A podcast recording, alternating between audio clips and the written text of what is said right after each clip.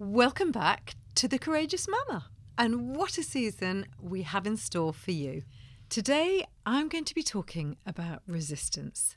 Sound familiar? Resistance from our children against our well thought through boundaries. I'm going to share five ways that you can combat resistance in your home. And these strategies can be applied to all the areas in your life your work, your neighbours, your family settings, friendship, and so on. So today we'll be looking at resistance. I'm Madeleine Stanamaros. I'm a coach, a parent coach, an author, and the host of the Courageous Mama podcast.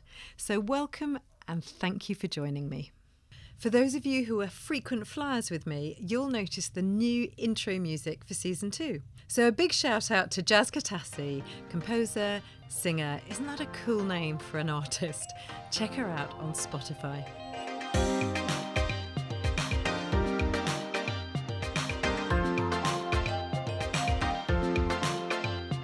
We left off at the end of season one when I was launching my youngest child into school after 20 years of home educating. Now, three prime ministers and four chancellors later, I've just waved our third child off to Australia on a one way ticket. Can't blame him right now, however, it's not politically motivated. Adventures await him off the edge of the coast of tomorrow, and I certainly envy him heading for a second summer. Parenting doesn't get any easier, it just changes shape. And so to the podcast what's in store on the road ahead and what's in store for today. Today, I'm going to answer one of your questions, which is how do I strike the right balance of guiding my child but not controlling my child? That's been asked by a listener. A great question, and certainly the holy grail of parenting. How do I trust them to make good decisions if I'm not making them for them? So I'll tackle that today. It's a great thing to tackle because it's the key to ending the chatback. So that's on the pod today. But on the pod to come, I'm really excited about what's ahead. I've noticed over time that many of you have enjoyed and commented on the specific insights on the podcast for you as an individual as much as the ones on parenting tools. Some of the issues that affect us as parents and individuals, not just our children, were popular. Topics that explore difficulties in relationships, that talk about grief, friendship, marriage, and character insights from being an extrovert or an introvert, or being a pioneer or a gatherer. You've enjoyed podcasts that help you to understand yourself better. And when we understand ourselves better, we lead ourselves better. And it's when we lead ourselves well that we lead others well, our families, as well as any other areas of life where we lead or manage or coach. But in families, if we grow, our kids grow. So it benefits everyone. So I've listened to that encouraging feedback, and in this next season, I'll be speaking or inviting guests to speak into those areas that help us to understand ourselves. Insights, coaching tools to give us those aha moments about ourselves and our key relationships, as well as our kids. My first guest is going to be a life coach who uses the Enneagram as a tool for understanding ourselves. Have you heard of the Enneagram? If you haven't, I feel quite sure you will do soon. It's got to be one of the fastest growing tools to help people understand themselves and others, both in the coaching arena or just privately. I have found it's had a profound impact on me, and I've invited a coach to come and chat about how it could help you too. Do you have people in your life with characteristics that bamboozle you, or frustrate you, or just downright irritate you? Maybe you've got a friend or a relative who feels a bit invasive, perhaps a bit in your face. Or have you got someone in your life who's just so competitive? Whatever you do, they just want to one up you every time? Or have you got someone in your life who feels a bit judgy? Or have you got someone in your life who's a bit fearful? They're always catastrophizing everything. Or maybe you've got someone in your life who's always got a drama going on. Or maybe you identify with some of those characteristics. So I've invited Helen Calder to come and unpack it all for us. And she's going to share some insights that will help you to understand the motivating factors that drive these behaviours in either you or in others. And it's just fascinating. Another guest I've got lined up is a sex therapist. I know that's not a common area to speak into in a parenting podcast, or quite frankly, in any podcast. But in the holistic spirit of speaking into your life as well as your children's, there's a lot to be gained here in the area of self knowledge. I first met this upcoming guest, Emma Waring, back in the spring when she did a talk in Sussex.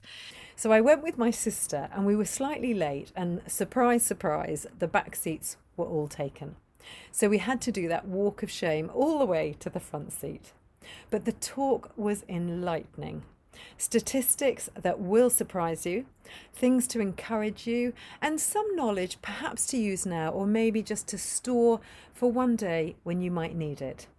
And certainly, I think it's important that we convey this information to our children who are being taught in all the wrong ways by all the wrong people. So, giving us a language and an understanding that we can pass on if you've got the courage to do so. But either way, it will be fascinating for you. So, listen out for my guest, Emma Waring, coming soon. She's also going to come back and talk about the issues of porn among our children and young adults. But don't worry, we'll give you a bit of a breather in between those two. So, the podcast, as you can see, will be covering insights for you as an individual and insights for you as a parent. And in this coming season, I'm going to alternate those fortnightly. So, one podcast will be a longer session, an interview, or an overview of something in more depth to support and inspire you. And then in between, there'll be a shorter pod on parenting children or young adults, or even older adults. I'm about to start a season, in fact, that will come on air after the Enneagram interview, and I'm going to launch from that and look at the different ways that children react or respond to their limits and expectations, and where that can be a really good and positive thing, and where the tipping point is, and it can prevent them from being their best self. Tell me, do you have a child that has any of the following characteristics? Perhaps they strive to achieve, they just have to achieve. Or have you got a child who has to debate the whole time? I bet a few of you have. Have you got a child that often dominates? Or a child that seems to judge and criticise? Or a child that just goes too far in always trying to please others, teachers, friends, and so on. Or maybe you've got a child who you often find is quite melancholy and self analytical. Maybe you've got a child who pores over general knowledge and just can't get enough of it. Or have you got a child that's a bit slothful and reluctant to expend energy? Have you got a child that's insular and quite hard to reach and you'd like to be able to reach them better? Or have you got a child who leaps from one idea to the next and the next and the next, barely taking a breath between each one? And do you ever find yourself wanting to reach those places in your child and bring some balance to those behaviours? There's some great characteristics there, but you can sometimes see how it upends them. Well, we'll be looking at how to get the best out of them and bring that balance without conflict and in a way that encourages them. And so to this week, that million dollar question. How do you get that balance right between influence and control? I love that a mum has reached out and asked this because it shows that she's well on the way to managing the control issues because she knows it's a thing. So let's hear the question in full. My 12 year old would like a later bedtime. Sometimes he gets really into playing with his Lego quite late, and I feel he'd be better off reading in bed and settling down so he's not too tired for school during the week. I also struggle with the screen versus homework battle. And finally, both of my children are quite fussy with their food, and it's difficult to give them a healthy, balanced diet and let them have some freedom over what they eat.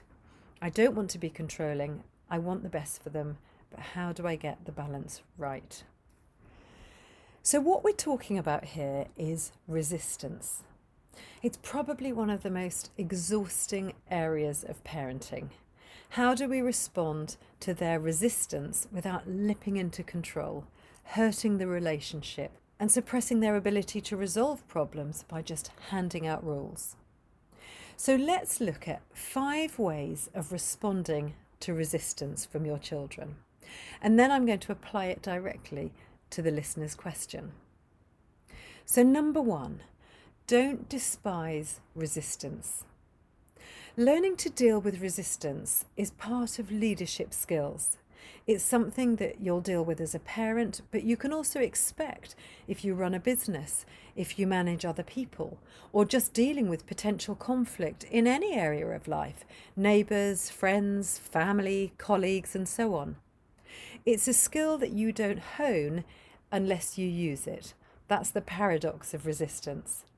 You need resistance to come your way in order to build the skill to respond to it healthily. Don't wish it out of your life, and definitely don't wish it out of your children's lives. They will learn to deal with resistance in a healthy way if you can show them how. And one thing's for sure they'll meet resistance in life, and they'll need to have it modelled by you in their home years. So don't despise it, model how to respond to it. Number two, expect and plan. Resistance shouldn't surprise us. If you run a marathon, you expect to hit walls in the endurance process. The question is are you prepared for it? Not just physically, but mentally. What have you put in place for that moment? Have you thought ahead? Have you got a plan for when it all feels too hard? It's the same with resistance. Expect it, but have a game plan this is the difference between reaction and response. Response has reasoning, it's the plan you've prepared, it's got an intended outcome. You'll be looking for both parties to come away feeling some satisfaction. Response comes from that frontal lobe where reasoning and logic preside. Reaction is different. It's short sighted, it's designed to defend and exert power. Great in a real emergency, but not helpful in daily relationship. There's a difference between controlling and being in control. Controlling is shutting down, imposing more rules, my way or the highway, and it's not a good role model for our kids. In control is taking that breath and having a planned response to resistance. So that's expect and plan. Number three, Resistance is an opportunity to build trust. It often has its roots in lack of understanding. They understand the rule, but do they feel that you understand why they're resisting it? Trust flourishes when you listen and connect. It's tempting to tell them why you've put the boundary in place, why it's good for them, but they're not interested in that. The main question that's going to be buzzing around their head is how does this affect me? How does this limit me? If you're just stuck on transmit and you're speaking out your perspective and your wisdom, you've lost them. They're not excited about your reasoning, it will just become white noise. And in a heated moment, it will actually bounce right off them. They will learn to switch it off. If you want them to connect, to draw them in, they'll need to believe that you're invested in what's affecting them. And it's your job to connect with them, not theirs to connect with you. You're leading, you're modelling. And in the words of John Maxwell, my total go to person in this area, it's a train engine's job to reverse and couple with the cars. It isn't the car's job to advance and connect with the engine. Our children need our connection, not our reasons, when they're resisting. They need to know that you understand how it's going to affect them, or they won't be ready to hear why you think it's such a good idea. You'll be wasting your words. And then take time to reflect on what they've said. Say, This is what I'm understanding. Have I got that right? At no point here have you given up your boundary line. You're just understanding how it makes them feel. Talk less, listen more. And don't listen with an agenda to dispel each thing they've said. Listen to understand. You'll learn. They'll feel important. They'll actually even own the boundary line. They won't feel invisible or irrelevant.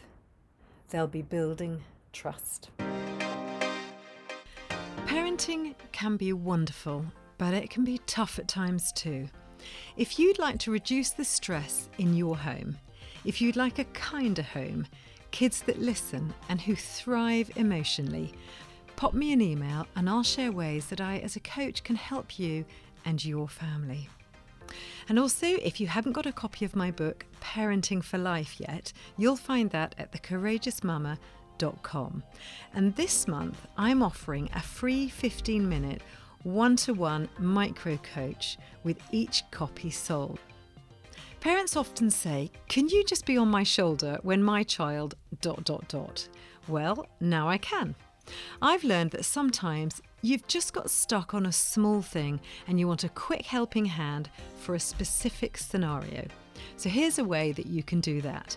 Pop onto The Courageous Mama, order a copy of Parenting for Life for yourself, for a friend, for a Christmas present, and I'll make a time to chat with you about that issue that's getting in the way of your connected relationship with one of your children or all of your children. Now, back to the podcast. Number four, share what you can offer. And this is the part that takes time. Parenting is time consuming. I know we've been shown that we can have it all, we can pack it all in, but actually, the best parenting you'll do is probably the one where you sit and you spend time with them, time that you sometimes feel you haven't got. So it's the hard part. Much quicker to shut them down. And you can. You pay the bills, you're in charge. It's a very easy and accessible and quick win for you. But in the long term, you'll be the loser. If you want to influence, allow time to build trust. So let's apply those four to our reader's question. We'll cover the bedtime thing and then you can transfer that across to screens and food, etc. So, starting with bedtime, my listener's 12 year old would like a later bedtime, and sometimes he gets really into playing with the Lego quite late, and his mum feels he's better off reading in bed and settling down so he's not tired for school the next week. Fair play, all good points. But as we know, our points aren't the only point here. So, number one, we no longer despise resistance. We know that this is a child who wants to express difference of opinion it's a bonding opportunity. Now, I'm not suggesting that she does despise it, but I'm just saying lean into it. Here's an opportunity. Number two, have a plan. So, have a plan to be curious, to remind yourself that listening isn't agreeing, it's just listening and reflecting back. Number three, has he got some ideas? What does he think will work? Why does Lego feel important at that time of night? I mean, sleep is very important, but so is rest, and they're not the same. Rest is how we restore. And there's a number of ways to re energize ourselves when the world and school and life has taken its toll. And that can be reading or walking or being creative, playing computer games, sleeping for sure, but relaxing with friends as well, and playing Lego. So when it comes to playing Lego late at night, there's actually a case for it. It could well be the zone he goes into to reset himself in a busy world. I agree, doing it till two in the morning will be detrimental to sleep, but could there be a compromise there on a normal bedtime? Could she ask him what bedtime he was hoping for? And is that every day, or just the weekend, or just some weekends, such as holidays or half terms? I've often found that their expectations are far less extreme than I'm imagining. It probably isn't two o'clock every morning. It's probably a once in a while. And then that's the opportunity to respond. What can you offer? Do you want to have a think about it? Chat to your partner. Maybe you could now share your concerns and they'll be ready to listen because they've been heard.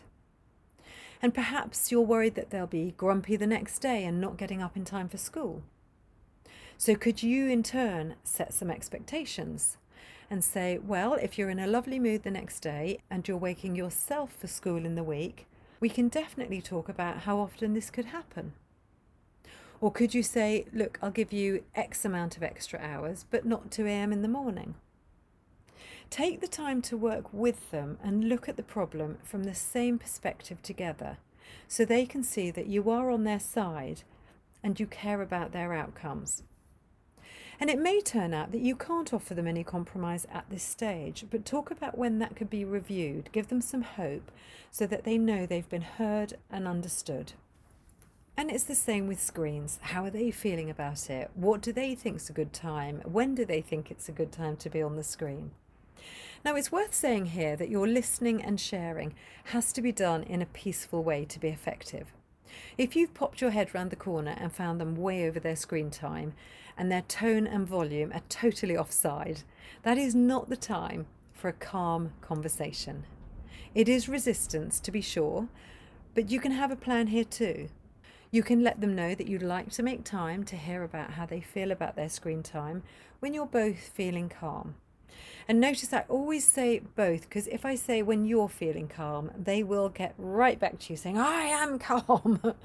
so you're just adding fuel to the fire. So own it. So when we're both feeling calm. And then they can see in time that a good conversation can be had when they are calm and that they will get heard and understood. They'll be more likely to have those conversations with you calmly.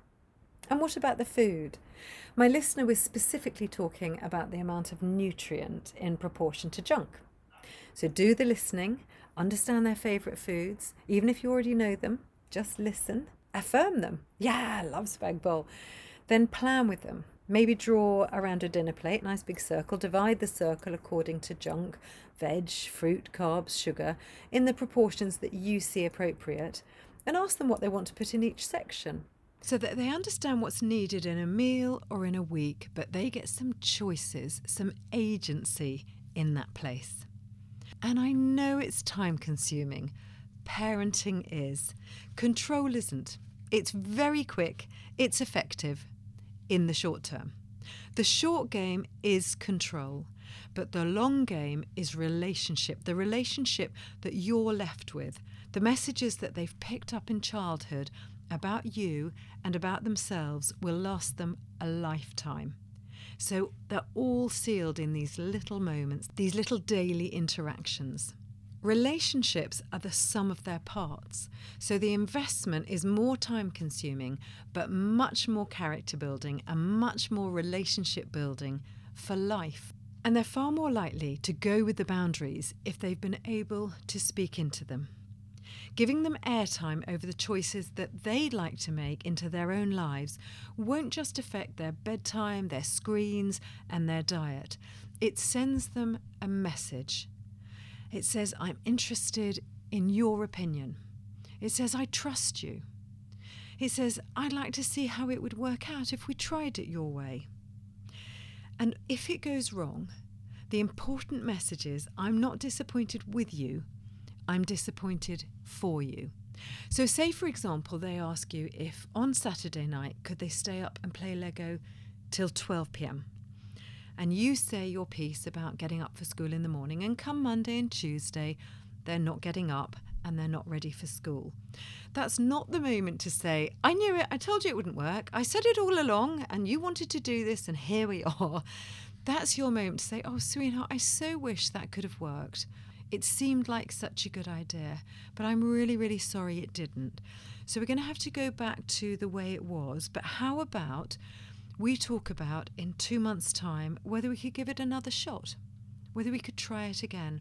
So you're giving them a redemption story. You're giving them a moment where you're not shaming them. You're just saying, We tried it, it didn't work. You're also giving them hope for the future to see just because it didn't work last time doesn't mean that you don't believe in them. It doesn't mean that you don't think it will ever work. It just means it didn't work that time. I have a great mantra and I love it. A mistake is an event, not an identity. And it's on us as parents to show them that that went wrong on that occasion, but it doesn't mean you're wrong or you're incapable. It means we can give it another shot And I think the second time you try these things, it's even more effective because they realise that they can go wrong under your roof and it doesn't cost them. They'll see that if they fail, you are there not to gloat, but to pick them up again, to dust them off, and to offer them hope for the future. You know, so many parents say that their children are fighting for independence, rejecting parental input, wanting to exercise their freedoms and stretch their wings in ways that make large statements. And those are the points in life where conflict can get more frequent and more agitated. So get there first. Give them that freedom within your boundaries so that they don't have to rebel in order to feel independent and empowered. They can feel independent and empowered with you, not against you.